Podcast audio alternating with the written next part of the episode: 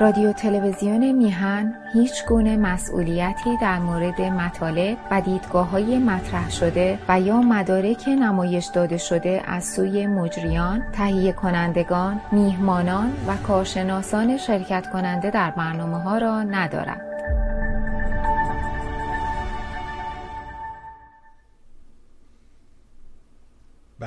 با درودی دوباره خدمت یکا یک شما خوبان و نازنینان. سعید بهبانی هستم.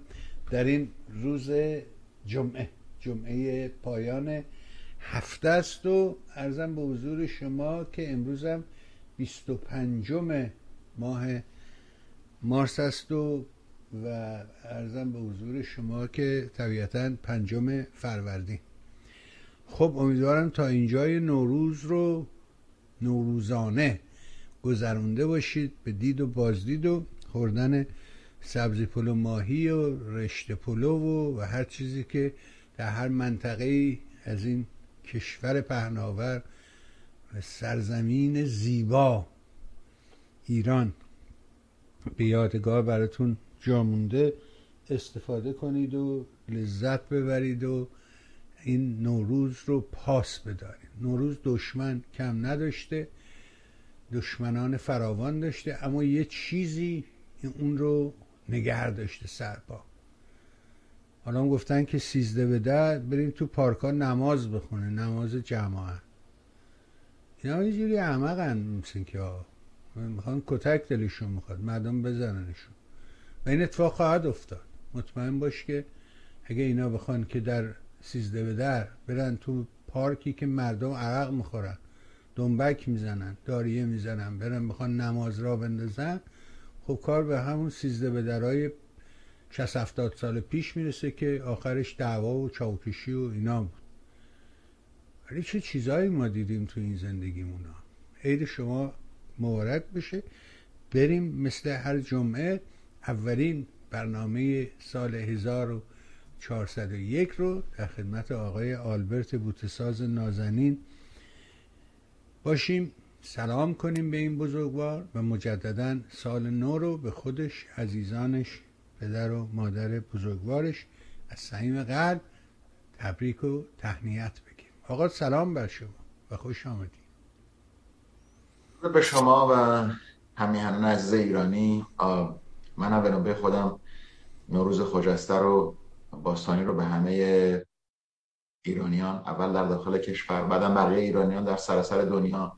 شاد باش میگم و سال خوبی رو برای همه آرزو می‌کنم و همونطور هم که هفته پیش گفتیم امیدوارم که رنگ غم رنگ بدی ها و رنگ تمام ناراحتی ها در سراسر این کره خاکی کمی کمتر بشه.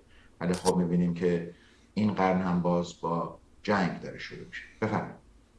آره نمی‌دونن. اگه دوستای شما بذارن دوستای شما نمی‌ذارن دنیا آرامش پیدا کنه. شما یه چیزی میگی که military industry complex همه چیز رو تعیین می‌کنه.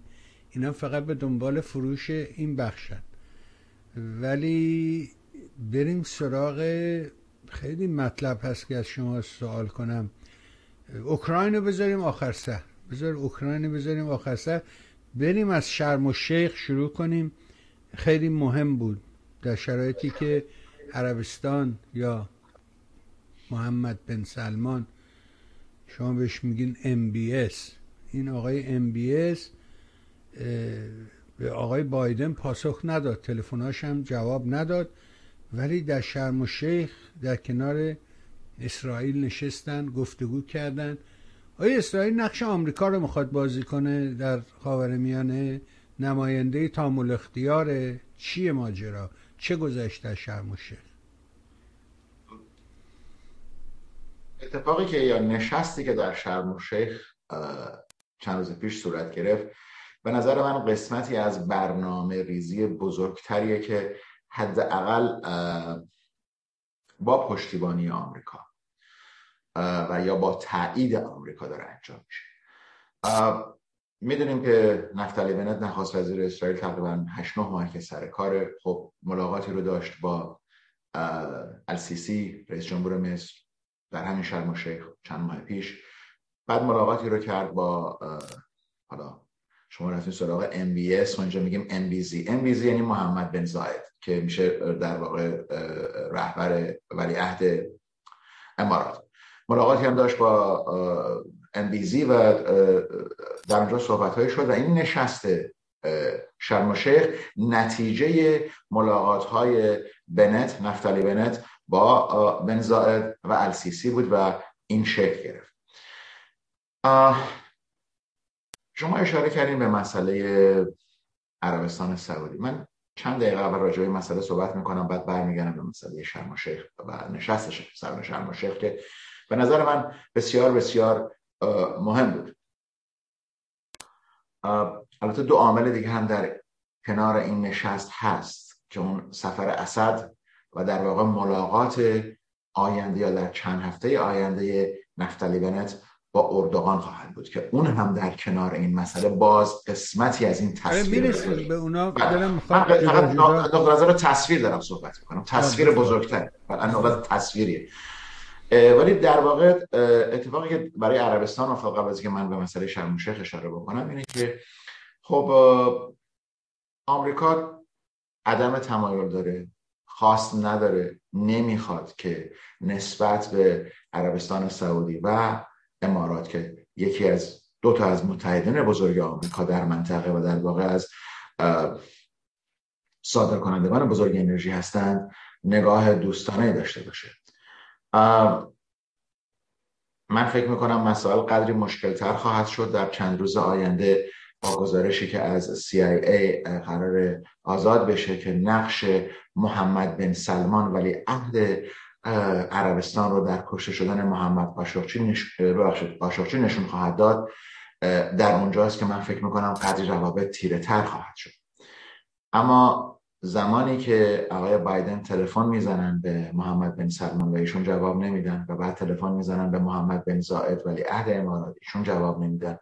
وقتی که جنرال مکینزی که رهبری ستکام رو در اون منطقه دست داره وارد امارات متحده عربی میشه و باز محمد بن زاید ایشون رو ملاقات نمی‌کنه. خب اینا همه قسمتی از اون پازل قسمتی از اون تصویر بزرگتره که چه اتفاقی داره میفته. اگر نزدیکی امارات و عربستان رو به چین و روسیه داریم می‌بینیم نزدیک شدن اینها نخواستن ترجیح ندادن که برن مجبور شدن که برن به طرف روسیه و چین. روسیه رو به خاطر مسائل سوریه و ایرانه. و چین رو به خاطر اینه که آمریکا دیگه اون قدرت تجارتی که شریک بزرگ صادراتی غیر از اسلحه شریک بزرگ صادراتی به این کشورها بود دیگه نیست. امروز چین شریک تجارتی بزرگ کشورهای خاورمیانه و شاید تمامی دنیا باشه. بنابراین در اینجا مشکلاتی داره پیش میاد و مهمتر از این زمانی که آمریکا میاد قطر رو آل نهیان رو به عنوان بزرگترین متحد آمریکا در خاور میانه اعلام می‌کنه. و زمانی که ایشون رو به عنوان متحد غیر ناتو اعلام می‌کنه خب این یک خاریه که در چشم محمد بن سلمان و محمد بن زاید داره فرو میره. و بنابراین این دو شخص این دو نفر که آینده عربستان البته من اشاره بکنم که پرزیدنت بایدن و دستگاه سیاسی و فکری و در واقع مشاوری پرزیدنت بایدن اشتباه بزرگی دارن نسبت به عربستان و نسبت به امارات دارن انجام میدن. و در واقع این اتاق فکری امروز بایدن پرزیدنت بایدن و مشاورین ایشون دو فرض اشتباه رو داره انجام میده. فرض اشتباه ایشون اینه که در واقع این دو فرض اینه که چین و روسیه دو قدرتی هستن که ما باید با اینها رقابت بکنیم. البته روسیه رو بذاریم کنار دیگه. بعد از این برنامه اوکراین ایشون این کشور قدرت پنجم و ششم هم نخواهد. نه از نظر اقتصادی نه نقطه نظر نظامی. و زمانی که این سیاست آمریکا میگه ما باید بیایم از این منطقه بیرون و بریم حواسمون فقط به چینی ها باشه به نظر من آمریکا نمی‌تونه منطقه رو که 50 درصد از انرژی دنیا داره درش تولید میشه و یک سوم انرژی دنیا داره صادر میشه و این منطقه خاورمیانه تقریبا با سه تا قاره به طور مستقیم و غیر مستقیم رابطه زمینی داره. بنابراین این سیاست اشتباه است. اگر در سال 2005 تصمیم گرفتن که بعد از مسئله جنگ عراق بیان بیرون امروز معادله فرق کرده. امروز اتفاقی که داره میفته با مسئله اوکراین با مسئله صلحی که داره در خاورمیانه با ایران میفته به نظر من فرضیات غلطیه. در قسمت آخر این مسئله عربستان و امارات و آمریکا فرض غلط بعدی که مشاورین پرزیدنت بایدن دارن انجام میدن این نکته است. و اون اینه که ما با کم کردن تنش با ایران که منظور برگشت به برجام و امضای برجام دوه تنش میانه کمتر میشه. چنین چیزی نخواهد بود. اون اشتهای جمهوری اسلامی رو بیشتر می‌کنه که در واقع بیاد و این کشورهای عربی رو بگیره. چون که اتاق فکری جمهوری اسلامی اون ایدئولوژی مذهبی خودش رو از دست نداده. سپاه قدس سپاه پاسداران عامل اجرای اون ایدئولوژی مذهبی که ما باید این کشورها رو بگیریم کشورهای عرب رو بگیریم و در واقع مذهب شیعه رو در تمام دنیا گسترش بدیم که البته عملی نخواهد شد. بنابراین در اینجا عوامل دیگری وجود داره و فرضیاتی که در اتاق فکری کاخ سفید داره انجام میشه قدری معیوبه و این فرضیات نمی‌تونه نمی‌تونه در اونجا شکل بگیره. از اینجاست که من این پل رو می‌زنم به نشست شرم شیخ. و وارد این در واقع نشستی که قرار نبود علنی باشه ولی خب علنی شد و اتفاق جالبی هم به نظر من چند اتفاق جالب افتاد اونجا. اولا اینکه قبل از این نشست عربستان سعودی اسرائیل رو با گفت که دیگه اسرائیل دشمن ما نیست. اسرائیل یک متحد می‌تونه باشه. یا کلمه که ایشون در واقع استفاده کردن potential ally. یعنی یک متحدی که در آینده ما یعنی در آینده نزدیک می‌تونه این ما این مسئله رو انجام بدیم. امروز زمانی که اتفاقات و مشک پرانی هایی که در امارات شد آمریکا عکس عمل نشون نداد. عربستان سعودی خب دفاع می‌کنه آمریکا از عربستان سعودی. موشک ها رو می‌زنه ولی خب خیلی از موشک ها و هواپیمای بدون خلبان در خسارات هم زدن مجددا به سیستم نفتی آراکا خسارت زدن. وقتی که این مسئله رو نگاه می‌کنیم می‌بینیم که امروز تنها قدرت نظامی اطلاعاتی من این کلمه رو با هم استفاده می‌کنم نظامی اطلاعاتی که در خاور میانه از دریای مدیترانه تا خلیج فارس می‌تونه قدرت نشون بده. و از کشورهای خلیج فارس کشورهای سنی خلیج فارس دفاع بکنه اسرائیل. خب کشور اتمی هم هست. این نشست در واقع در پشت زمینه چندین مسئله اتفاق افتاد. یک مسئله مصر هست که با مسائل اوکراین دچار کمبود گندم شده. دو مسئله امنیت امارات. و در پشت پرده اون مسئله امنیت عربستان سعودی که امروز هنوز وارد اون برنامه پیمان ابراهیم نشده ولی به نظر من به زودی خواهند شد. در این نشست مهمترین مسائلی که در واقع انجام شد صحبت کردن که در واقع اتفاق دیگری که افتاد برای اولین دفعه یک نخست وزیر اسرائیل در یک کشور عربی خوابید. یعنی موندن. دفعه قبل همه مسافرت ها 24 ساعته بود. صبح می‌رفتن شب برمیگشتن و در اونجا توقفی نمی‌کردن. ولی این دفعه شرم شیخ جای بسیار بسیار زیبایی هم هست. و تفریح های بسیار خوبی هم هست. و آقای نفتالی بنت که نخست وزیری بودن که در اونجا خوابیدن. خب یک مسئله تاریخی هست که روابط نشون میده. از نقطه نظر السیسی ایشون سعی کرد که نزدیکی روابط خودش رو با اسرائیل پنهان نکنه. و در واقع نشون بده که می‌خواد با اسرائیل رابطه نزدیکتری رو داشته باشه. در رابطه با مسئله محمد بن زاید اسرائیل من نمی‌خوام بگم این مأموریت رو از طرف آمریکا گرفته ولی مشاورین آقای پرزیدنت بایدن و آقای نفتالی بنت این تقاضا رو کرده بودن که زمانی که در شرم و شیخ ایشون با سران امارات و مصر ملاقات می‌کنن البته مصر می‌تونیم بذاریم کنار به امارات از اماراتی ها بخوان که تولید نفت خودشون رو بیشتر بکنن که البته باز این مسئله زیاد راجبش صحبت نشد. به نظر می‌رسه که هنوز اماراتی ها و عربستان سعودی بسیار بسیار از حرکات آمریکا دلخور هستن. چون پشتیبانی از آمریکا نشد. در 2019 وقتی حمله کردن به آرامکو نشد. در همین چند روز پیش که مجددا حوسی ها به عربستان حمله کردن هیچ عکس از دولت آمریکا داده نشد. بنابراین این نشست نشست بسیار بسیار مهمی بود. و من فکر می‌کنم که یکی از مسائلی که در واقع داره هر سه کشور رو و بقیه کشورهای خلیج فارس رو رنج میده و نگران می‌کنه خروج سپاه پاسداران از لیست گروه های تروریستیه. و این مسئله من بر این باورم که چیزی که جلوی سپاه و در واقع اون برخوردهایی که داشتن رو گرفته بود تحریمات آمریکا و در واقع تحریمات کشورهای اروپایی بود.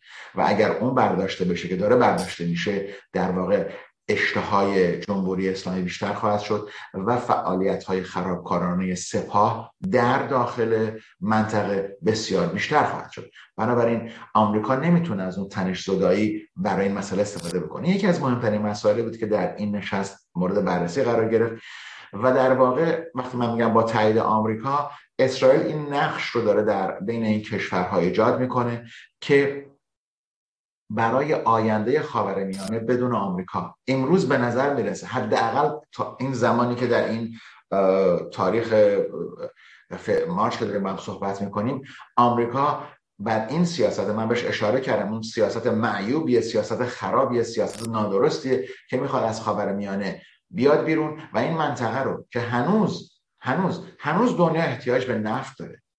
درسته که امروز 1973 نیست. درسته که امروز عربستان سعودی دیگه متحد اسرائیل شده و حالا پشت پرده.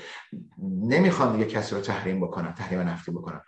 ولی آمریکا به نظر من مجبور خواهد شد در یک مقطع زمانی سیاست خاورمیانه خودش رو مورد تجدید نظر قرار بده و من فکر می‌کنم سفر چند هفته آینده آقای پرزیدنت بایدن به قطر به امارات و به عربستان سعودی این مسئله رو روشن خواهد کرد.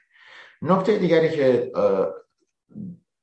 در این نشست شرم شیخ انجام شد آینده خاورمیانه نگاه و دید این کشورها در مقابل با جمهوری اسلامی و در واقع خواستهای جمهوری اسلامی در رابطه با بقیه کشورها منظورم از بقیه کشورها فقط امارات و عربستان سعودی در خطر نیستن. کشورهای کوچکتری مثل بحرین در خطر هستن. کویت می‌تونه در خطر باشه و عراق هم که می‌بینیم امروز چه اتفاقی براش افتاده. بنابراین این مسئله دست بلند جمهوری اسلامی و سپاه پاسداران و سپاه قدس فقط درگیر این کشورها نخواهد بود. بنابراین نقش اسرائیل بسیار مهم خواهد بود. نقش اسرائیل در امسال به عنوان کسی که در واقع می‌تونه اون اتحاد رو در مقابل سپاه قدس و سپاه پاسداران انجام بده بسیار بیشتر خواهد شد.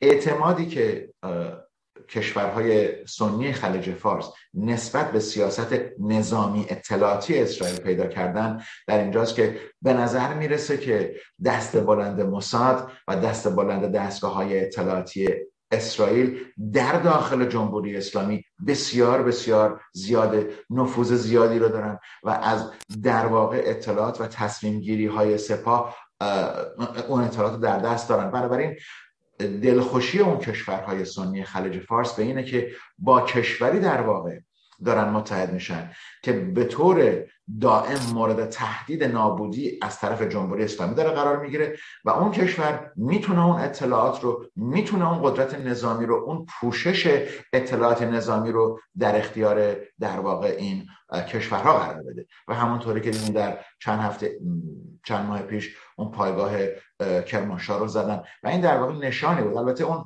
حمله که از طریق حوسی ها. اینا حوسی نیستن اینا خود سپاه قدس هست در اونجا. ماموران خودشون هستن تعلیم دیده هستن که از جمهوری اسلامی اومدن در اونجا دارن کار می‌کنن. و اون در واقع پیامی بود به اسرائیل که اگر شما پایگاه کرمانشاه زدین ما هنوز پهباد داریم که بتونیم به عربستان حمله بکنیم. اون هم یه پیامی بود در واقع در بین همه. بنابراین این نشست نشست بسیار بسیار مهم بود. من فکر می‌کنم در آینده بسیار نزدیک این نشست مجددا برگزار خواهد شد و پیوستن بقیه کشورها.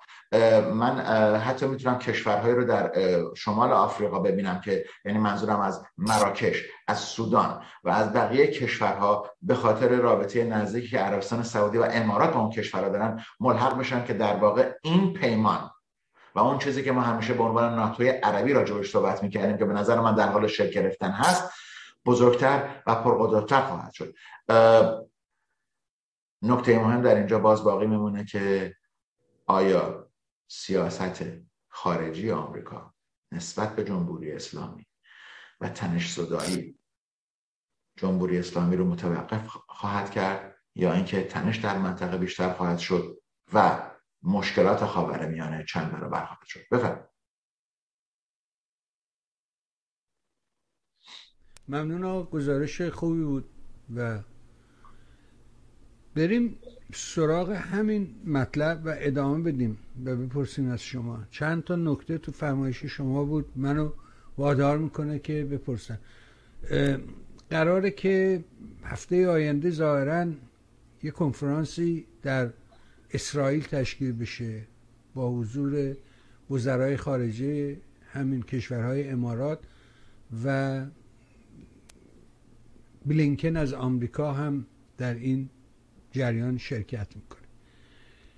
متا قبل از اینکه به این برسیم به این ماجرا یه موضوع دیگه ای که فکر می‌کنم مهمتر از این نشست باشه سفر این بشار اسد این جنایتکار بزرگ قرن و منطقه به کشور امارات. و پس از این سفره که می‌بینیم که ایران از چند جهت حرکت می‌کنه. حتی الان عبداللهیان یه هفته است رفته اونجا خوابیده هی میره بیروت هی برمیگرده دمش. نگرانیشون چیه؟ چرا چرا اینا چرا اصلا بشار اسد رفت به سمت دشمنانش؟ دست بس چون اینا کسانی بودن که یه دم ایستادن گفتن بشار اسد باید برود. ولی حالا که بشار اسد نرفته و بشار اسد رفته به دیدارشون این چه معنی میده؟ نگرانی جمهوری اسلامی کجاست واقعا؟ چون پیداست که نگرانه. بفرم. بسیار. بله بسیار. فراموش نکنیم که بشار الاسد دنبال روی سیاست پدرش بود. در واقع سوریه سالها بود که این تبل رو همیشه می‌زد و بعد از انقلاب اسلامی در ایران که اون بازی ها رو انجام داد. و در واقع پدر بشار بود که خب اون سیاست رو در اونجا پیاده کرد و گفتن که خب ما علوی هستیم. علوی هم قسمتی یا بخشی از شیعه هست یا درشون شیعیان هستن. من از این زیاد اطلاع ندارم نمی‌دونم اونا که بهتر از من می‌دونن نظر بدن که آیا اینا هستن یا نه. چون که یکی از دلایلی که امروز بشار اسد می‌خواد از در واقع, در واقع از روی محور نفوذ ایران رو کمتر بکنه. نمی‌تونه حذف بکنه محور نفوذ ایران رو کمتر بکنه و صاحب کشور بشه. در واقع همین مسئله بزرگان علویه که در اونجا قبول ندارند که اینها قسمتی از شیعیان هستند یا مسئله مذهبیشون کاملا حل شده. خب روسیه اومد در سال 2015 کمک کرد. اسد رو در اونجا در واقع بر سر کار نگه داشت. پایگاه دریایی گرفتند. نقش روسیه در در این مدیترانه قوی تر شد. و همونطوری که روسیه دنبال, دنبال می‌کرد سیاست خارجی آمریکا رو می‌دونستن که آمریکا می‌خواد رده پای نظامی خودش رو کم بکنه و کم کردن آمریکا و در واقع روسیه می‌خواست که جایگزین بشه که در واقع تا قبل جنگ اوکراین من فکر می‌کنم جایگزین کرده بود. اتفاق دیگری که در داخل سوریه افتاد که جواب درش خواهد اومد جواب سوال شما اینه که جمعیت 23 میلیونی سوریه تبدیل شده به 11 میلیون. فرمولی رو که جمهوری اسلامی در جنوب لبنان استفاده کرد. یعنی شیعه کردن تمامی جنوب لبنان همین فرمول رو در داخل سوریه استفاده کردن. یه بدین معنی که با راه انداختن این جنگ سنی های سوریه که در احساس خطر می‌کردند از این کشور خارج شدن. حالا رفتن به لبنان به اردن به عراق به اروپا. دیدیم که یک میلیونشون هم که فرار کردن اومدن به آلمان که خانم مرکل در اون زمان که نخست وزیر آلمان بودن که قبول کردن. و در کشورهای دیگه نزدیک به سه میلیون ها در داخل ترکیه هستن.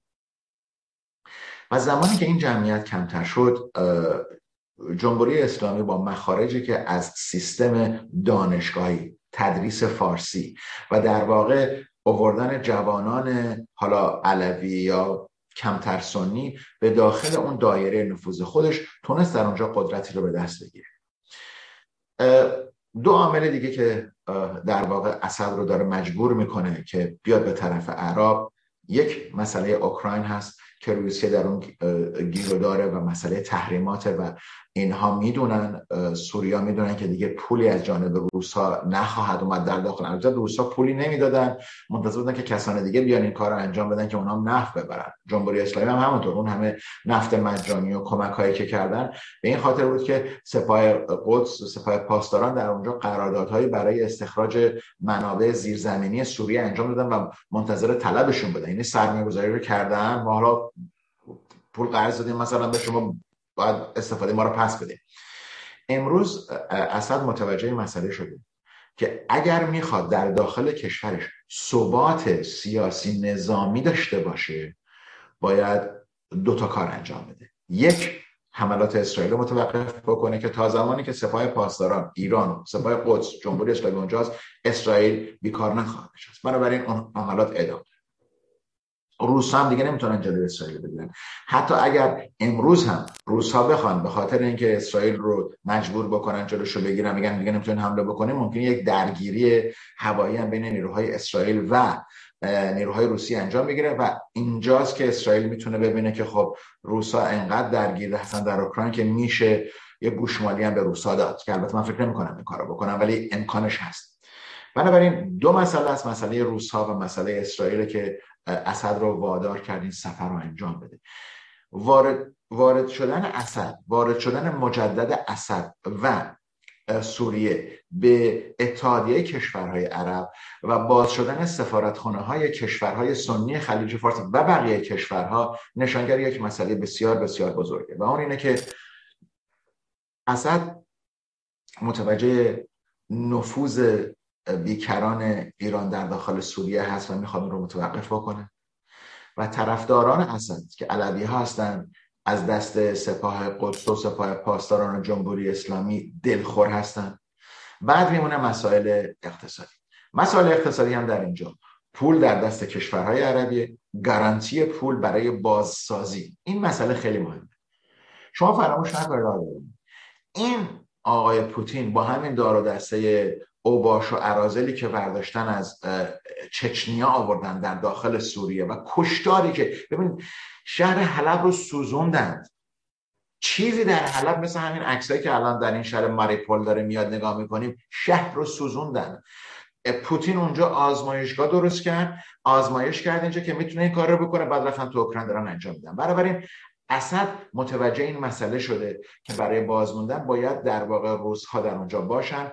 اما باید وارد اتحادیه عرب بشه مجددا بشه و سفر در واقع اسد به امارات دروازه و روزنه برای باز کردن و ورود مجدد اسد و سوریه و نزدیک شدن اونها با کشورهای در واقع سنی خلیج فارس هست که البته باز همین عمل با تایید عربستان سعودی انجام نمی شده رابطه نزدیکتری بین در واقع سوریه و قطر هست که باز پشت پرده است چون قطری ها جوری دیگه سیاست خودشون انجام میدن. ولی این سفر بسیار مهمه. عکس العمل جمهوری اسلامی خیلی شدید و سریع بود که همونطور که شما اشاره کردین عبداللهیان رو فرستادن بلافاصله به دمشق آقا شما چیکار داری می‌کنی ما الان از 2015 که چندین سال قبل از اون بفرمایید 2011 12 که اون بهار عربی شروع شد ما داریم در اینجا پول خرج کنیم از شما پشتیبانی کردیم انرژی مجانی به شما دادیم با وجود که خودمون تحت تحریم بودیم به شما پول قرض دادیم line of خط اعتباری بهتون دادیم که بتونین زندگی بکنین. الان شما سر و باز کردین طرف در واقع دشمنان ما. اگر این مسئله رو با قسمت قبل که نشست شرم الشیخ بود نگاه بکنیم. و به همینا رو اتصال بدیم که در واقع اون اتحاد و اون ناتوی عربی که داره تشکیل میشه که حالا مصر درش هست و در واقع کشورهایی مثل عربستان و کشورهایی مثل امارات و بقیه که نیروی نظامی آنچنانی ندارن از نیروی نظامی در واقع سور مصر می‌تونن استفاده بکنن و در مرحله دوم فراموش نکنیم که سوریه همیشه زامن و در واقع کمک کننده نظامی و نفرات نظامی به کشورهای سنی خلیج فارس بوده. پس در اینجا اون چرخشی که الان اون کشورها می‌خوان یعنی منظورم امارات و عربستان است اون چرخش رو می‌خوان انجام بدن که سوریه رو بیارن طرف خودشون. برای اون اتحادی که در شکل فرم گرفتن هست و برای اینکه دست دشمن رو ضعیفتر بکنن. امروز راجع به عراق کاری نمی‌تونن انجام بدن در حال حاضر. اما راجع به سوریه کار می‌تونن انجام بدن. چون عراق هم مرز با ایران خیلی کنترل کردنش از نقطه نظر اتاق فکری جمهوری اسلامی سپاه پاسداران و سپاه قدس آسانتره اما در حالت سوریه که به طور متناوب مورد حملات هوایی اسرائیل قرار می‌گیره و در واقع نمی‌ذارن اون جان بگیره اون سپاه قدس پا بگیره اونجا. این مسئله بسیار مهمه. من فکر می‌کنم که مسئله بازسازی سوریه و در واقع پایان جنگ و نکته آخری که می‌خوام بهش اشاره بکنم اگر ما برگردیم در دو منطقه هنوز نگاه بکنیم. دو منطقه. نگاه بکنیم که نیروهای در واقع که از اون زمان بهار عربی جنگ ها شروع شد و نیروهای داعشی حالا گروهک های دیگه در اونجا هنوز هستن. در واقع این گروه ها تحت کنترل دو سه کشور بیشتر نیستند عربستان سعودی قطر امارات. بنابراین حرکت اسد با دیدارش در امارات این نتیجه گیری رو می‌خواد بده که در اون قسمت هم ما تمیز بکنیم. یعنی اون قسمت هایی که هنوز گروه های در واقع داعشی هستن. و تمامی سوریه رو به این شرط زیر کنترل اسد در بیاریم که اسد یا جمهوری اسلامی رو کاملا بذاره کنار یا اینکه نفوذ اونها رو به جایی برسونه که در واقع هیچ خواهند بود. امروز باید به این نکته دیگر اینجا نگاه بکنیم. و اون اینه که آیا در واقع این سفر برای صلح یا نزدیکی با اسرائیل بوده؟ آیا محمد بن زاید می‌خواد در اونجا صحبت هایی رو بکنه که در واقع چون از سال 1973 به این طرف هیچ برخورد نظامی بین اسرائیل و سوریه نبود. بنابراین غیر از مسئله گولان که در واقع یک خار بسیار بزرگی در چشم سوری هاست و امروز با این نشست شرم شیخ و سفر اسد به امارات داریم می‌بینیم که دیگه مسئله فلسطینی ها اولویت نداره. مسئله گلان هم اولویت نداره.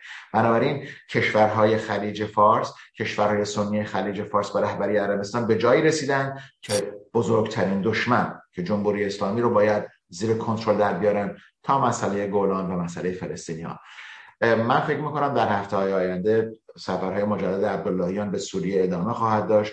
ترس عجیبی در اتاق فکری جمهوری اسلامی ایجاد شده.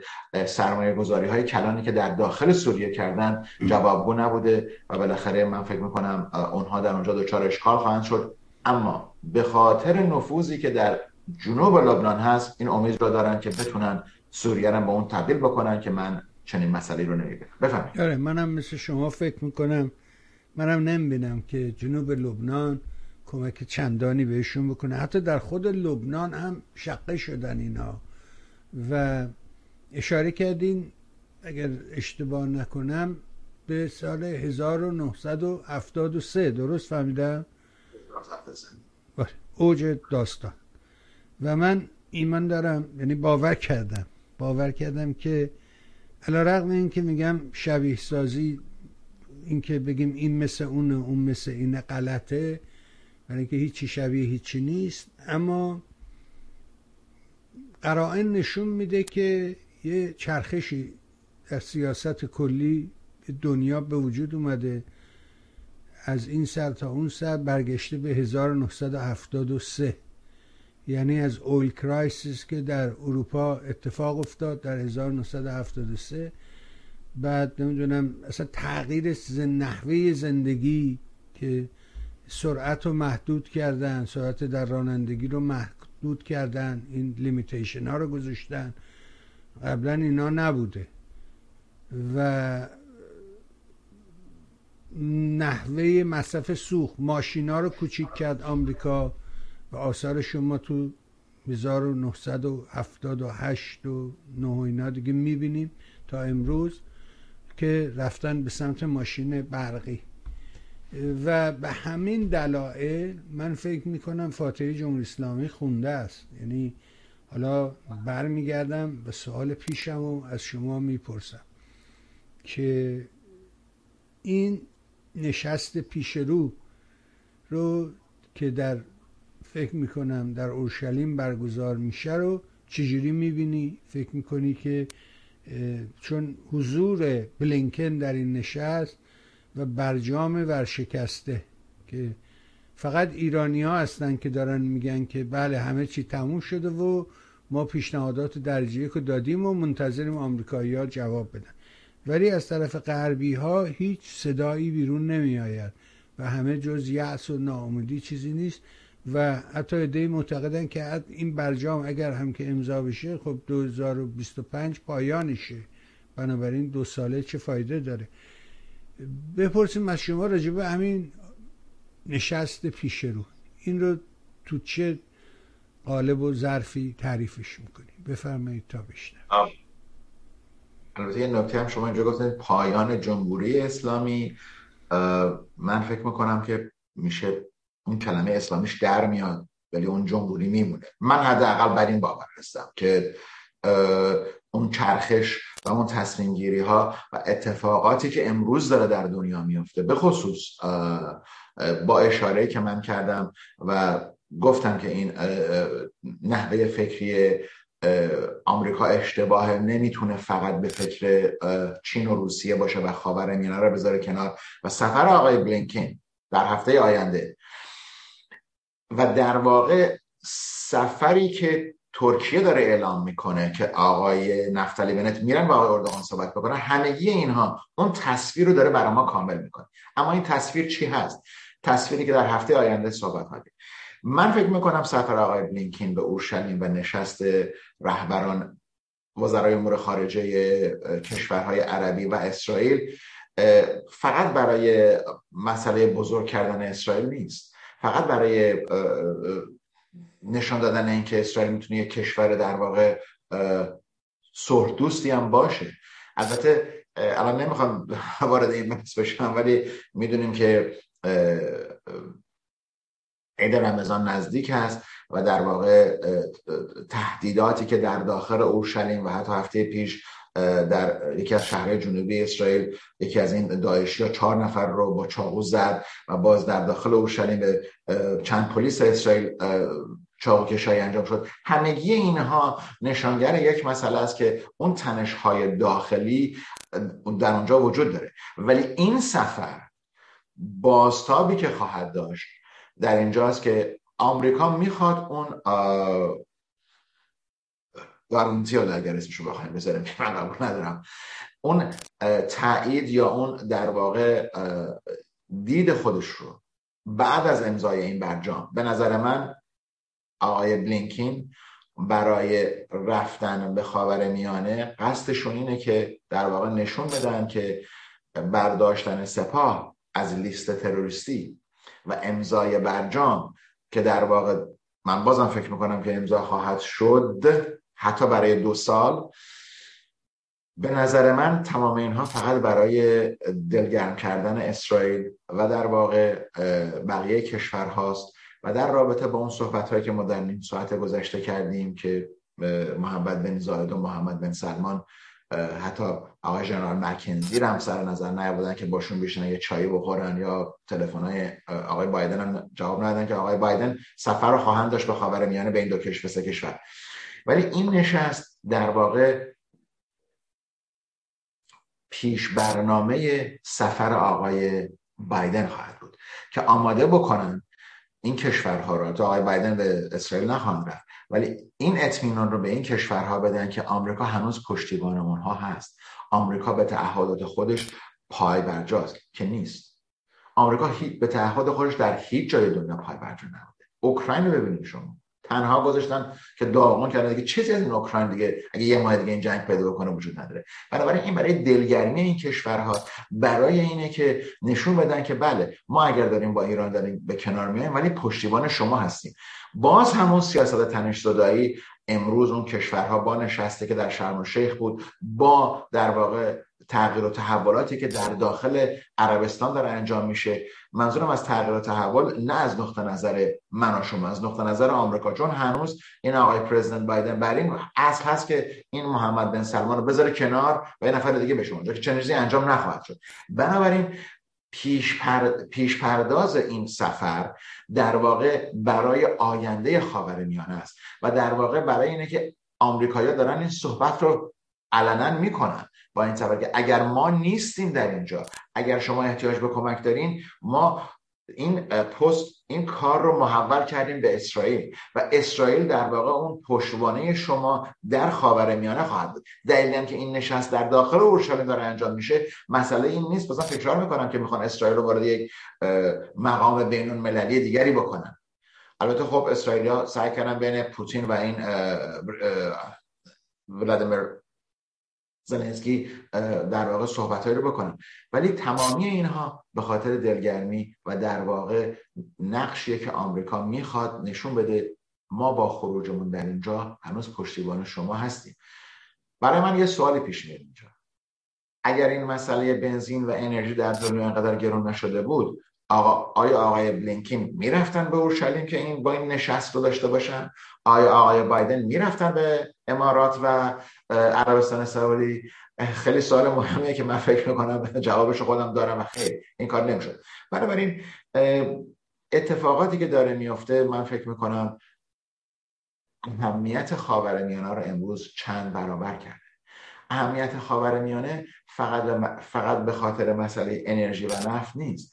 اهمیت خاورمیانه یکی از مهم دلیل، مهمترین دلیلهاش اون هست.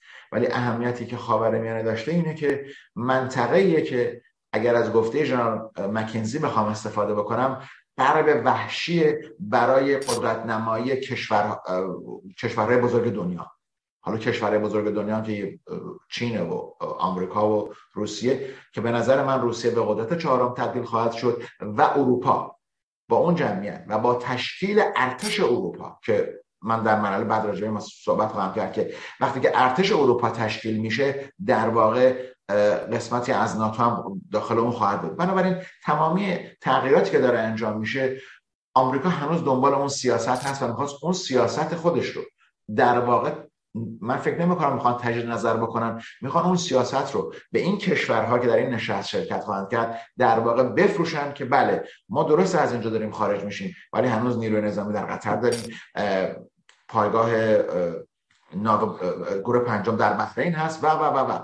ولی اون مسئله جلوی موشک ها و حملات بدون هواپیمایی بدون خلبان سپاه و بقیه نمی‌گیره. به نظر من مهمترین عامل مهمترین مسئله نقش جمهوری اسلامی نقش سپاه پاسداران در به هم ریختن منطقه است. و در اونجاست که آمریکا می‌خواد دلگرمی یه چیزی این وسط از حضور مراکش در این نشستی که در حقیقت بلینکن میره که گزارشی بدهد از رابطه آمریکا و جمهوری اسلامی ظاهرا و اینکه در این مذاکرات وین چه گذشت.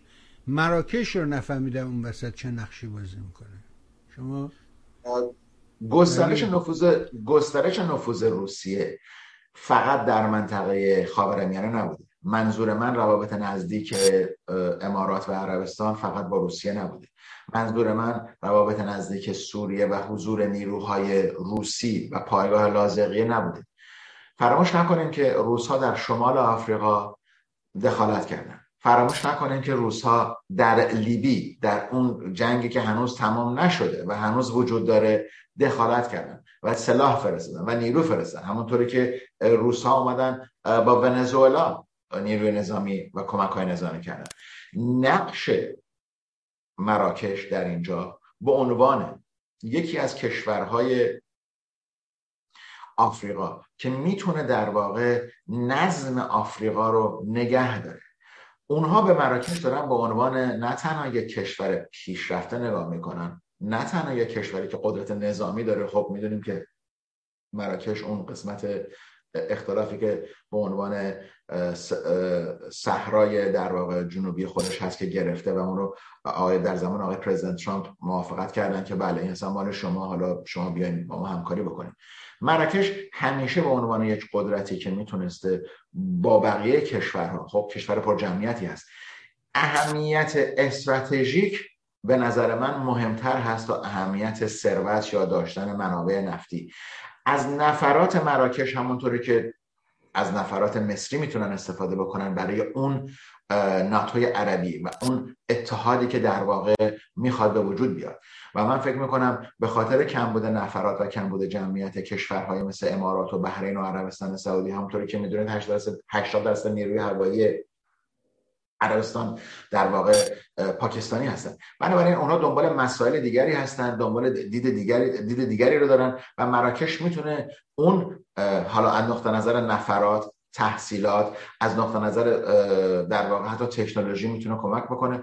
ولی مهمترین بخشش اینه که رابطه بسیار نزدیک بین اسرائیل و مراکش هست و مراکش هم مثل عربستان سعودی امروز به این نتیجه رسید. البته می‌دونیم که بعد از اون داستان برنامه صلح اسلو مراکش با اسرائیل رابطه رابطه برقرار کردن بعد به خاطر فشار کشورهای عربی اینو گذاشتن کنار. ولی امروز مراکش می‌تونه متحد بسیار بسیار خوبی باشه. اما فکر می‌کنم در اینجاست که می‌تونه نقش عربستان سعودی رو پشت پرده ببینید که چطور می‌خواد کشورهایی رو که در واقع حتی سودان رو هنوز سودان به اونجا نرسیده البته.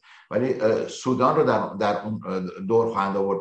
به اندازه به نظر من تونس هم وارد اون مسئله خواهد شد چون رابطه عربستان هم با تونس باز خوب است و در واقع رابطه مراکش با تونس باز برای این کشورهایی رو که ما به عنوان African Moderate Countries کشورهای میانه روی مسلمان آفریقایی رو وارد این مسئله دارن می‌کنن که در واقع آمریکا بتونه شاید به طور کلی از میانه بیاد بیرون و در واقع اون نقش رو به همون نیروها و کشورهایی که در اون منطقه هستن بسپره. من جمله ترکیه. بفرمایید. اما من فکر می‌کنم یه بخشی از این داستان مربوط به بازم جمهوری اسلامی منتها این بار از دریچه یمن. و خیلی جالبه کشور فقیری که به قول اون یارو الدنگ متک شیرهی تابلوی در شیرکشونه دکتر ولایتی میگفتش که چی؟ لونگ میپوشن نون خوش می‌خورن. شما نگاه کنید از 2015 که این جنگ آغاز شد تا الان هیچ پا... از کجا میاره یک کشور فقیر؟ این همه فشنگ خرج کنه. اصلا فشنگ خالی. حالا به هواپیما و نمی‌دونم موشک و موشک کروز زدن به تاسیسات نفتی عربستان. یعنی موشک هدایت شونده. یه کشوری که انقدر فقیره از کجا پول میاره اینا رو بخره تهیه کنه؟ حتما یه کسی پشتشه. کی پشتشه؟ خب معلومه. سرداران سپاه. به رهبری آخوندهای علنگ درون ایران. من فکر می‌کنم یکی از موضوعاتشون همینه. یکی از موضوعاتی که شما هم اشاره کردی اگر بایدن زنگ می‌زنه یا رو جوابشو نمیده یکیش ماجرای یمنه. اصلا من نمی‌تونم حل کنم این قضیه رو که عربستان بر اساس یک قراردادی به نام قرارداد آرامکو شک گرفته. قرارداد آرامکو یعنی اینکه شما نفت میدین ما حفاظتتون می‌کنیم. خب این میگه ما نفت میدیم ولی شما حفاظتی نمی‌کنید. تکلیف چیه په این داره همجوری می‌زنه. شما هم نشسته میگیم باهاش حرف می‌زنیم بچه خوبیه. این حالا امضا کنه. یعنی همون طرحی رو که دقیقا اوباما داشت و فکر می‌کرد که با رفتن به سمت اینها و السلام علیک به اینا گفتن و اینا رو تحویل گرفتن اینا ناگهان تبدیل میشن با آدمای خوب.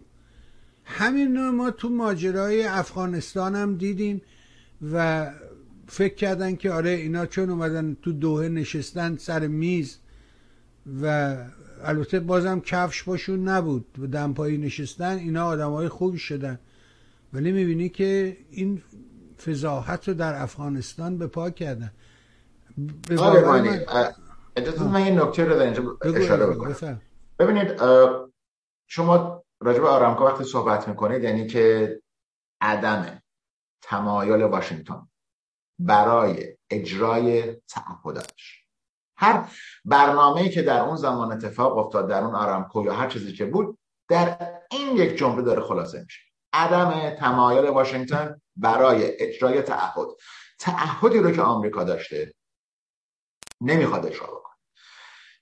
ببینید مسئله یمن چند دفعه این یمن شد یمن جنوبی و یمن شمالی و همیشه این عربستان درگیر این مسئله یمن بود. من غربی عربستان رو مقصر می‌دونم به این دلیل که اینها می‌تونستن مسئله یمن رو قبلا حل بکنن. با اون ثروتی که در داخل عربستان اومد می‌تونستن این مسئله یمن رو حل بکنن ولی حل نکردن.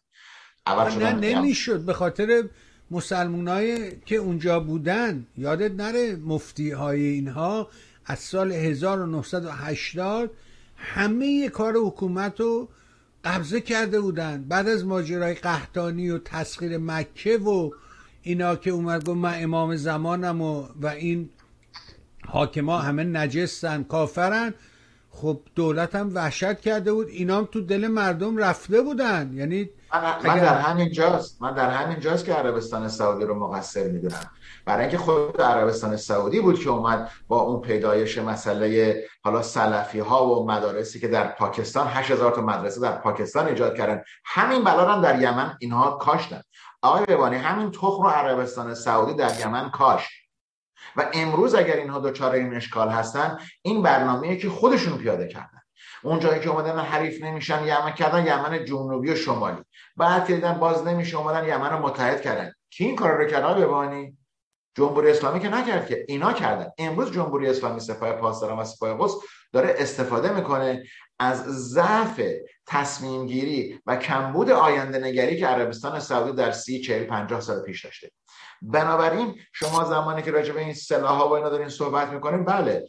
اینها نیروهای سپاه قدس هستن که نهادهای خودشون رو در اونجا بردن. نفرات سپاه هستن و شلیک هایی که داره میشه به طرف عربستان هیچ کدام از طریق این حوسی ها نیست. ممکنه نفر اونجا نشسته شده این دگمه رو فشار بده. ولی ماموران سپاه در اون اتاقای فرمان نشستن و دارن این کارا رو انجام میدن. بنابراین اون زمینه ایجاد شد که اینها بتونن سوء استفاده بکنن. همینطور مسئله عراق. وقتی که آمریکا سیاست غلط رو داشت اومد عراق رو کادو پیچی کرد تحویل تحویل جمهوری اسلامی داد. خب همین نتیجه داریم می‌بینیم.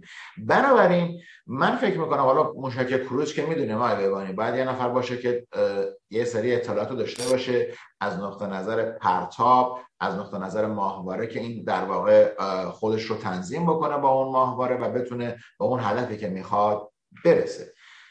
اما به نظر من امروز مسئله تقسیم ثروت هم هست. یمن نفت داره و تمامی این مسئله سرمایه گذاری که جمهوری اسلامی و سپاه دارن می‌کنن درست همون مسئله که در سوریه همون فرمولا دارن پیاده می‌کنن. اینها می‌خوان منابع نفتی یمن رو بگیرن در اختیار گروه های خودشون بذارن و در اونجا بگن اینجا مال ماست. به نظر من امروز اگر عربستان بتونه اون حرکت آخر رو انجام بده. حرکت آخر منظورم ایجاد روابط دیپلماتیک با اسرائیل. اگر اون حرکت اون شهامت البته محمد بن سلمان این کار می‌خواد بکنه پدرش گفت در طول زمانی که من زنده هستم نمی‌تونی این کار انجام بدی. با اون سفری که آقای پرزیدنت بایدن خواهد داشت به عربستان که من فکر می‌کنم با محمد بن سلمان حرف نخواهد زد. میره با پدرش ملک سلمان حرف می‌زنه چون آمریکایی‌ها میگن این محمد بن سلمان وزیر دفاع آدم کش نمی‌دونم قاتل از این حرفا. مثل که در آمریکا که هیچ کدوم از رئیس جمهورها وزیر امور خارجه هیچ کدوم قاتل نبودن یا کار خطا نکردن. در هیچ جای دنیا. فقط این آقا کرده. بنابراین این مسئله به یمن کمک نخواهد کرد. مسئله یمن در شرم اشاره شد. در نشستی پیش رو اشاره خواهد شد ولی مسئله یمن در واقع مسئله عربستانه. مسئله امارات نیست. یمنی ها خواستن پای امارات رو مجددا بکشن تو ولی من فکر می‌کنم که بیشترین ضربه رو به عربستان خواهند زد به خصوص با مسئله انرژی که امروز درگیر هستیم و کمبود انرژی.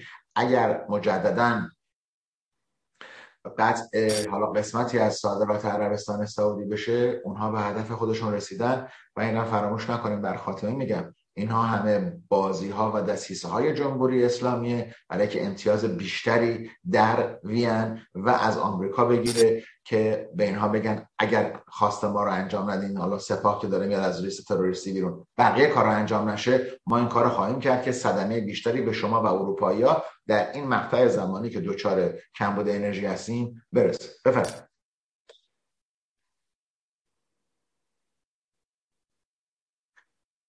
تا دو سه تا موضوع هست. یکی بریم سراغ ماجرای روسیه و اینکه اعلام کرده که شما به جای یورو و دلار پترودلار رو بذاریم کنار و روبل به ما بدیم. هر رئیسی که این تو فکرش اومد ما دیدیم که اون منهدم شد از بین رفت. هر کسی گفتش که دلار رو بذار کنار گاز از من بخر نفت از من بخر پول دیگه ای به من بده اون دیگه امروز وجود نداره.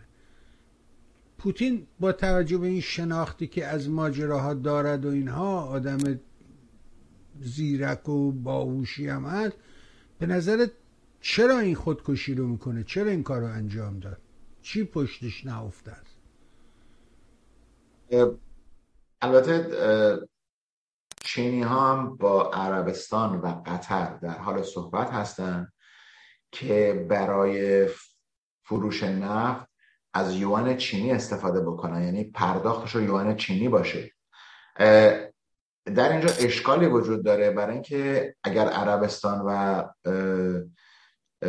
حالا قطر و امارات یوان چینی رو بگیرن این یوان چینی در بازار بین المللی به اون ترتیب قابل تعویض نیست. یعنی نمی‌تونید به پول خودتون تبدیلش بکنید به دلار تبدیل بشه به یورو تبدیل بشه. بنابراین این یه مسئله که عربستان سعودی و امارات به عنوان یک حربه بر علیه آمریکا به خاطر همون جمله که من چندین دفعه گفتم و اول عدم تمایل آمریکا برای اجرای تعهداتشه استفاده بکنه.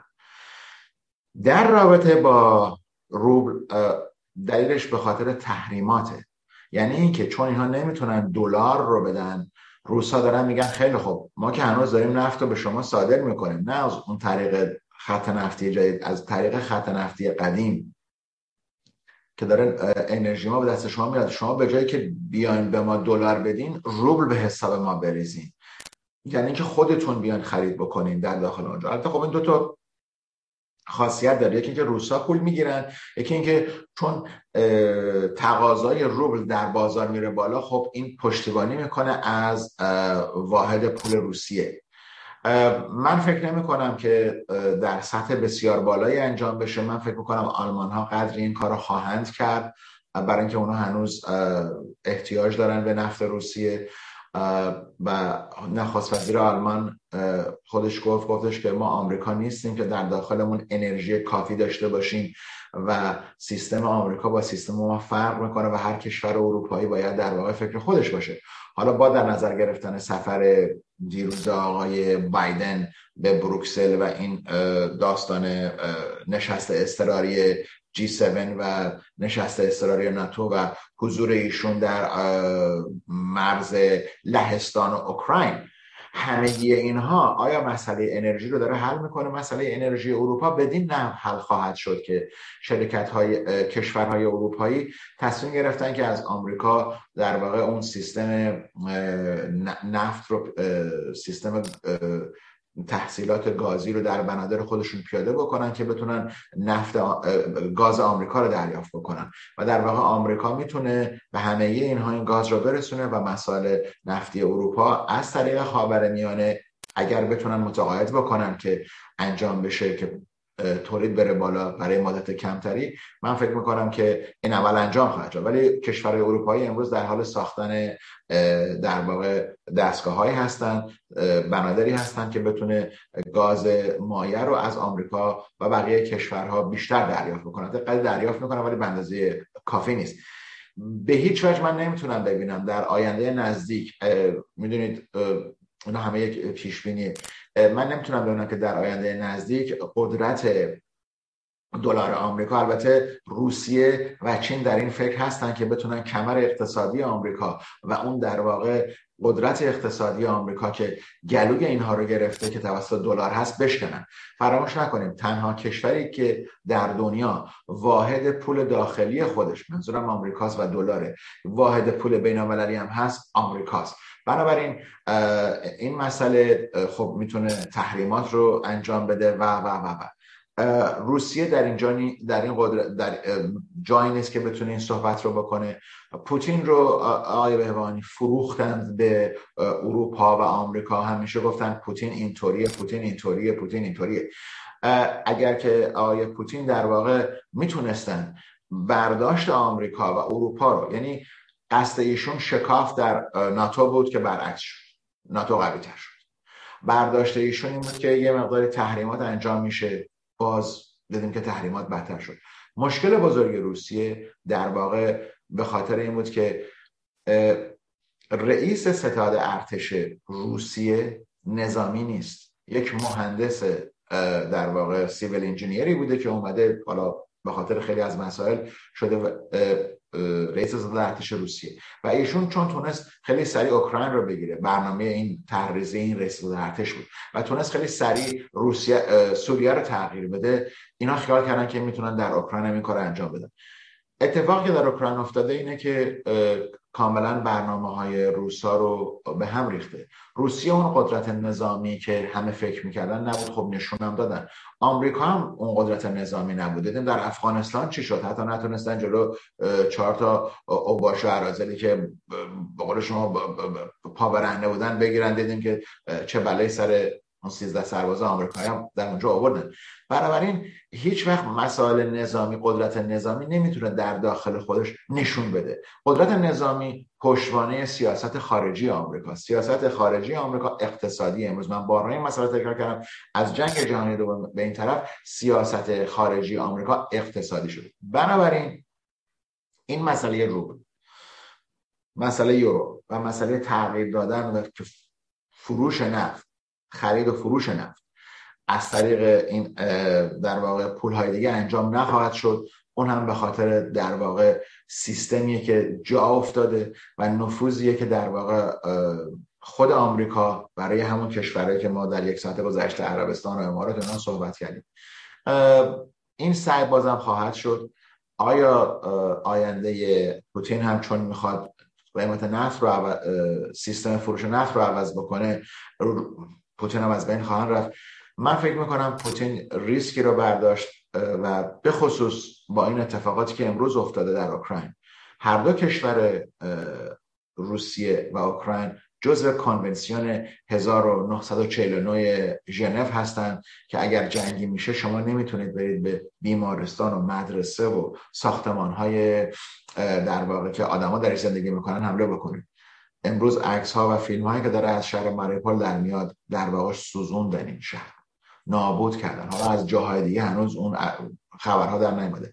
ولی من فکر می‌کنم اگر اسلحه به اندازه کافی بر طبق قولی که آقای بایدن دادن به دست نیروهای در واقع این کشور اوکراین برسه می‌تونن جلوی روسا بیستن. امروز نکته آخری که می‌خوام بگم اینه که روزها در سوریه از نیروهای چچن از نیروهای چچنی که طرفدار مسکو بودن استفاده کردن و از همون نیروهای چچن مسلمانان سنی کشور چچن دارن استفاده می‌کنن در این جنگ ها در این در واقع حملاتی که به داخل شهر کیف شده بود چندین نفر از این رهبران رو دستگیر کردن و کشتن. و در واقع یه سری از چچن های مسلمان که مخالف مسکو هستن امروز نیرو فرستادن و اوکراینی ها دارن از اونها استفاده می‌کنن که اونا رو شکست بدن. بنابراین این برنامه ها به اون طریقی که پوتین می‌خواست پیش, پیش نرفته و حتی دارن نیرو یه سری از این اوباش و عرازل دیگر رو دارن از سوریه میارن که تو اون جنبوری هایی که روسیه می‌خواد در اونجا تشکیل بده مواظبت بکنه. و اگر نگاه بکنیم به 190 هزار نفر سربازی که میگن وارد اوکراین شدن اگر که این در واقع شاید اکثریت نیروی نظامی روسیه است اگه نتونستن تا الان کاری انجام بدن به نظر من بیشتر از این هم کاری دستشون پیش نخواهد رفت. مگر اینکه از ترسی که آمریکا و کشورهای اروپایی دارن استفاده از سلاح شیمیاییه. و اون زمانیه که من فکر می‌کنم در واقع پوتین قبل خودش کنده اگر اون کار انجام بده. امروز هم آینده سیاسی پوتین رو نمی‌تونیم کاملا بگیم که حذف شده و تمام شده. ولی من فکر می‌کنم که روسیه تا قبل از اوکراین و روسیه بعد از اوکراین دو تا روسیه مختلف خواهد بود. این آقای پوتین به اون آرزوی پتر کبیرش نخواهد رسید. و در واقع من بر این باورم که شاید این به عنوان یکی از شکست ها باشه که روس ها هیچ وقت فکرشو نمی‌کردن. امروز من فکر می‌کنم پوتین آینده چنان درخشانی در آینده سیاسی دنیا نخواهد داشت. و چینی ها از این کشور به اون اندازه که در واقع اوایلی که اون بازی های المپیک بود که کنار هم ایستادن و ما دوست همیشگی هستیم و برنامه ها رو امضا کردن به نظر من امروز چینی ها متوجه شدن که نمی‌تونن با کسی مثل پوتین کنار بیان و در واقع اونا دارن سعی می‌کنن که یک برنامه صلح رو ایجاد بکنن. امروز هنوز روسا به آخر خط نرسیدن. پنج ژنرال روسی در این جنگ کشته شدن. آیا واقعا در این پنج جنرال در جنگ کشته شدن؟ آیا دستور در واقع دستگاه های اطلاعاتی FSB و KGB سابق نبوده که اینا رو بکشن چون مخالف جنگ بودن؟ میز اطلاعاتی اوکراین رئیس میز اطلاعاتی اوکراین در FSB زندانی شد. آقای نوالنی که از مخالفان پوتین هست در زندان بوده دوباره محاکمش کردن نه سال دیگه بهش زندانی داده اینها آقای ببانی ترس پوتینه. اینها از در واقع فروپاچی اون دایره سیستمیه که دوروبر این آقای پوتین بود. و در واقع اون چیزی که به عنوان اولگارد بود و ثروت ها رو گرفتن. حالا چند نفر از این اولگارد ها که غیر روسی یهودی بودن اونها حالا ممکنه به اسرائیل برن ممکنه برن پرتغال مطمئنم پاسپورت های کشور دیگر هم دارن که بتونن در اونجا زندگی بکنن. ولی روزهای درخشان و روشنی برای شخص پوتین. روسیه برمیگرده. روسیه به عنوان یک کشور اروپایی برمیگرده سر جاش. اوکراین هم همینطور. ولی پوتین آینده درخشانی در آینده سیاسی روسیه نخواهد داشت. بفرمایید. اما در کنار این ماجرای تعویز نمی‌دونم روبل و دلار و این حرفا یه تلاشی هم هست که به خاطر بسته شدن سویفت که در حقیقت همه معادلات بانکی از طریق سویفت انجام میشه که اون یه مرکزیه در بروکسل ولی روسیه و ایران دارن با همدیگه یه اتحادی رو درست می‌کنن برای دور زدن تحریم هایی که به روسیه یا ایران اعمال شده. اینا از طریق یه بانکی بتونن این سیستم رو تغییر بدن. چقدر این رو موفقیت آمیز می‌دونیم می‌تونن نمی‌تونن. چجوری می‌بینی واقعا این صحنه رو؟ سیستم سویفت توسط 25 کشور اروپایی و آمریکایی در واقع تأسیس شده. همطور که شما گفتید مرکزش در بروکسل که یک سیستم انتقال پول از طریق پیام بانکی. و در واقع حالا من نمی‌خوام وارد مسئله تکنیکی مسئله بشم. اگر شما پول رو به دلار میفرستید در واقع باید به یکی از اون جاهایی بره که در واقع توسط دولت آمریکا کنترل بشه. حالا در اروپا که توسط دولت آمریکا کنترل نمیشه اونها ولی در واقع متعلق به آمریکایی هست. یعنی در واقع هر پولی که به دلار میره میاد وارد آمریکا میشه. و در واقع این یه حالت فرمیه که سویفت کار خودش داره انجام. هدفی که ایران جمهوری اسلامی و روسیه دارن اینه که در واقع بتونن این تحریمات رو دور بزنن. تحریماتی که بر علیه روسیه هست. البته خب روسا امیدوار هستند که اگر ایران تحریمات عروش برداشته بشه که به نظر می‌رسه به اون نحو داریم میریم جلو. و اگر تأخیری در این مسئله داریم می‌بینیم من فکر می‌کنم که آمریکا و اروپا در واقع دارن این مسئله رو به قول معروف فاین تیون می‌کنن. دارن نظر موجش رو دقیق می‌کنن که روسا نتونن زیاد از این مسئله سوء استفاده بکنن. قصد آمریکا همونطوری که در سخنان آقای پرزیدنت بایدن اومد مسئله تحریم نیست. مسئله نگه داشتن تحریمه. مسئله نفوذ اون تحریم هست مسئله اینه که بتونن اون تحریم ها انجام بشه که کمر اقتصادی و کمر اون کشور رو بشکنن. آیا در حالت جمهوری اسلامی این عمل انجام شد؟ خب وقتی که واحد پول یک کشور حالا من دقیقا خاطرم نیست اون زمان چقدر بوده ولی خب من یادمه که یه موقعی 700 تومن 800 تومن بود دلار به ریال به دلار تومن میره. امروز نزدیک نمی‌دونم 26 7000 تومنه. بنابراین اینها همه نشون میده که چقدر تورم و چقدر ارزش پول کمتر شده.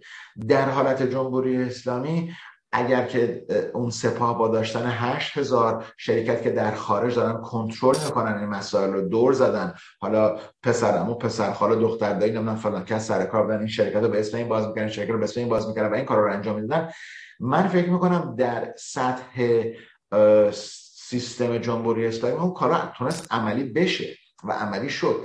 و مسئله قاچاق نفت بود که داشت انجام می‌شد. آیا روس هم می‌تونن اون قاچاق نفت رو انجام بدن؟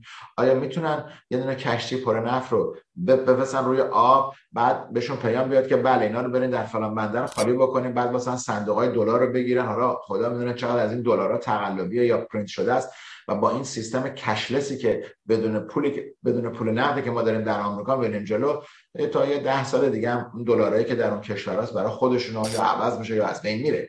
بنابراین این سیستم تحریمی که امروز گذاشته شده بر علیه آمریکا بر علیه روسیه و ایران من فکر نمی کنم که جمهوری اسلامی و روسیه بتونن کار رو انجام بدن. بدین معنی که این برگشت برجام به خاطر اینکه قسمتی داره انجام میشه یعنی مرحله به مرحله داره انجام میشه. اگر اونها ببینن که جمهوری اسلامی داره با روسیه این همکاری رو می‌کنه و به نفع روسا خواهد بود مسلما جلوی اون برنامه رو خواهند گرفت.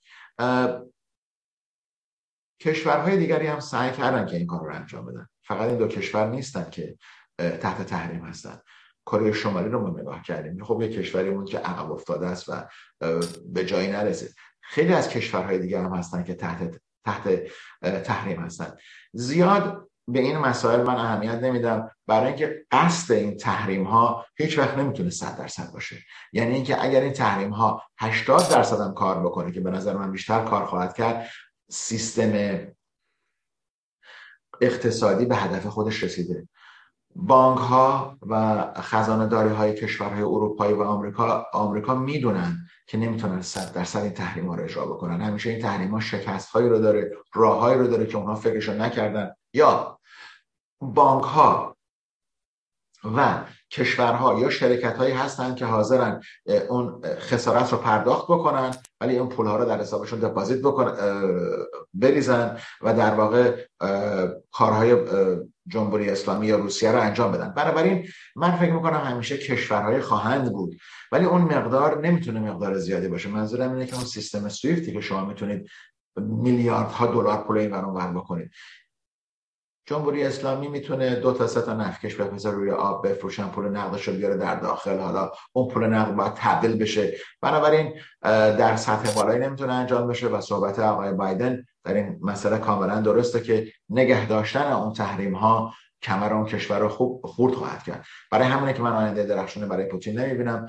چون وقتی ایشون بره کنار به نظر من سیستم برخواهد گشت. ولی شما به تحریمات ایمان داشته باشید. حتی اگر کمتر از 80 درصدی که من میگم کار بکنه تحریم ها باز پیروز شده. بفهمید ممنونم ازت. خوب بود. به حال شنیدیم. اما بریم بازم از شما بپرسیم که این داستانی که سفر آقای بایدن هست به مرکز ناتو و همچون سفر به لهستان دیدارش با سربازان آمریکایی. چه می‌بینی این صحنه رو و چه در حقیقت این جنگ رو چجوری امروز بهش نگاه می‌کنی؟ آیا واقعا پوتین به اهدافی که می‌خواست رسید و چرا این اتفاق براش افتاد؟ بفرمایید تا بشنم خب قصد اولیه پوتین نابود کردن اوکراین بود. که این کار به نظر من تا اندازه زیادی انجام داد فراموش نکنیم جمعیت چهل میلیونی کشوری که 600 هزار کیلومتر وسعت داره امروز ده درصد از جمعیت اوکراین از این کشور خارج شدن. و در واقع خارج شدن این جمعیت که بیشترشون جوانان و بانوان هستند سیستم رشدی این کشور رو از بین می‌بره. اگر قصد پوتین این بود که شکاف در ناتو بندازه ناتو زنده است. ناتویی که در واقع در زمان پرزیدنت ترامپ می‌خواست از ناتو بیاد بیرون و یکی از دلایلم که پوتین شاید اون موقع حمله نکرد امیدوار بود که ترامپ پرزیدنت ترامپ از ناتو بیاد بیرون و این ناتو شکسته بشه. شاید یکی از این دلیل ها بود. البته من نظرمو دارم میگم امروز این نشست اضطراری و زمانی که اون مسئله G8 رو کردن G7 یعنی روسیه رو بیرون انداختن بعد از اون جنگ 2014 و تصرف کریمه. همگی اینها و نشست شورای اروپا همگی اینها نشانگر یک مسئله بسیار بسیار مهم. و اون اینه که کشورهای اروپایی و آمریکا متوجه شدند که نمی‌تونن کسی که قراره بهشون حمله بکنه و بیاد بقیه کشورها رو بگیره منظورم روسیه است که هی پول بدن از راه انرژی به ثروت این کشور اضافه بکنه پس بنابراین این نشست غیر از اون مسائلی که حالا به مرز اوکراین رفتن با سربازان آمریکایی صحبت کردن که در واقع برای پشتوانه و دلگرمی این نیروها بود. همگی اینها نشون میده که اینجا یک پیامی رو دارن به روسیه میدن و یک پیامی رو دارن به چین میدن. پیام به روسیه اینه که نه تنها شما ناتو رو نتونستید شکست بدید و شکاف ایجاد بکنید بلکه ناتو قوی تر شده و تشکیل اون ارتش اروپایی که به نظر من به رهبری آلمان انجام خواهد شد چون آلمان قوی ترین اقتصاد داره اون ارتش در واقع ارتشی خواهد بود که جلوی, جلوی روسیه رو خواهد گرفت. اگر در آینده رهبر دیگری هم مثل پوتین اومد و خواست که این مسئله رو انجام امروز اگر روس ها خواستند با کمک چینی ها قدرت نظامی اقتصادی آمریکا رو مورد چالش قرار بدن و به آمریکا بگن که شما همین افکار هم در جمهوری اسلامی هست که او می‌دونین روس ها و چینی ها کشورهایی هستن روس و چین کشورهایی هستن که آینده اروپا رو آینده دنیا دست اونهاست. ممکنه چین باشه. چین امروز یعنی ما نمی‌تونیم بگیم این قرن قرن چینه این این این این زمان زمان چینه. خب می‌بینیم که چیکار دارن می‌کنن. ولی خود همین چینی ها امروز این مسئله رو کاملا واقف هستن که اگر نزدیک به 25 تا 30 درصد از اجناس که در داخلشون تولید داره میشه در دو قاره آمریکا و اروپا داره فروش میره بنابراین نمی‌تونن یک سوم از اقتصاد خودشون رو دچار خطر بکنن. پس بنابراین این نشست و این نشست اضطراری نگاهی رو کرد به آینده دنیا. و آینده دنیا رو من هنوز در دست امپراتوری آمریکا می‌بینم. ما در اصل امپراتوری آمریکا هستیم. البته این امپراتوری احتیاج به یک تجدید نظرهایی داره و اون تجدید نظرها نسبت به سیاست هایی که داره اتفاق میفته این مسئله منظورم جنگ اوکراین نکته دیگری رو به اروپا نشان و اون اینه که اگر شما از یک مرحله فکری زاده شدید و یک سیستمی رو درست کردید در اروپا با نزدیک به سی کشور و این سی کشور نه تنها عضو بازار مشترک اروپا هستند عضو ناتو هم هستند بنابراین احتیاج داره که هم قدرت اقتصادی و هم قدرت نظامی خودش رو نشون بده. به نظر من بزرگترین برداشت از این نشست نشست حضور نظامی آمریکا در اروپا قدرت نظامی آمریکا و اقتصادی آمریکا و قدرت اقتصادی و نظامی آمریکاست من در خاتمه این رو میگم. بعد از 500 سال الان در عصری داریم زندگی می‌کنیم که یک کشور اروپایی جزو ابرقدرت ها نیست. نه پرتغال نه اسپانیا نه بریتانیا نه هلند هیچ کدوم از اینها. در اون از زمان قرن سال 1500 تا سال 1900 و حالا بگیم تا جنگ جهانی دوم همیشه کشور اروپایی در اون در محور کشورهای پرقدرت یا امپراتوری وجود داشت. بنابراین آمریکا برای تشکیل مجدد قدرت اروپا و مبارزه با چین احتیاج داره که اون چیزی که من میگم ارتش اروپایی و قدرت اروپایی رو تشکیل بده که به نظر من اینو مدین آقای پوتین هستن. چون پوتین با اون جنونی که پیدا کرده بود و این حمله که کرد تونست اون در واقع زحمت آمریکایی رو کم, کم, کم کرده. بفهمید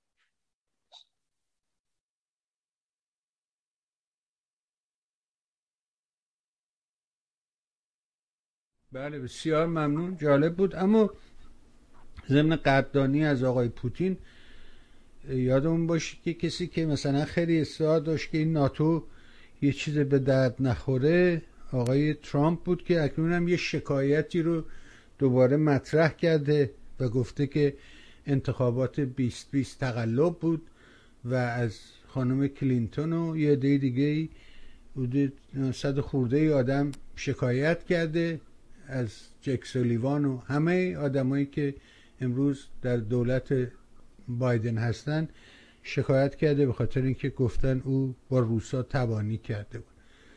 ولی بالاخره تاریخ قضاوت خودش رو خواهد کرد و من فکر می‌کنم آقای ببانی من یه نکته بگم دیگه یواش یواش مرخص میشیم بریم آره ببینید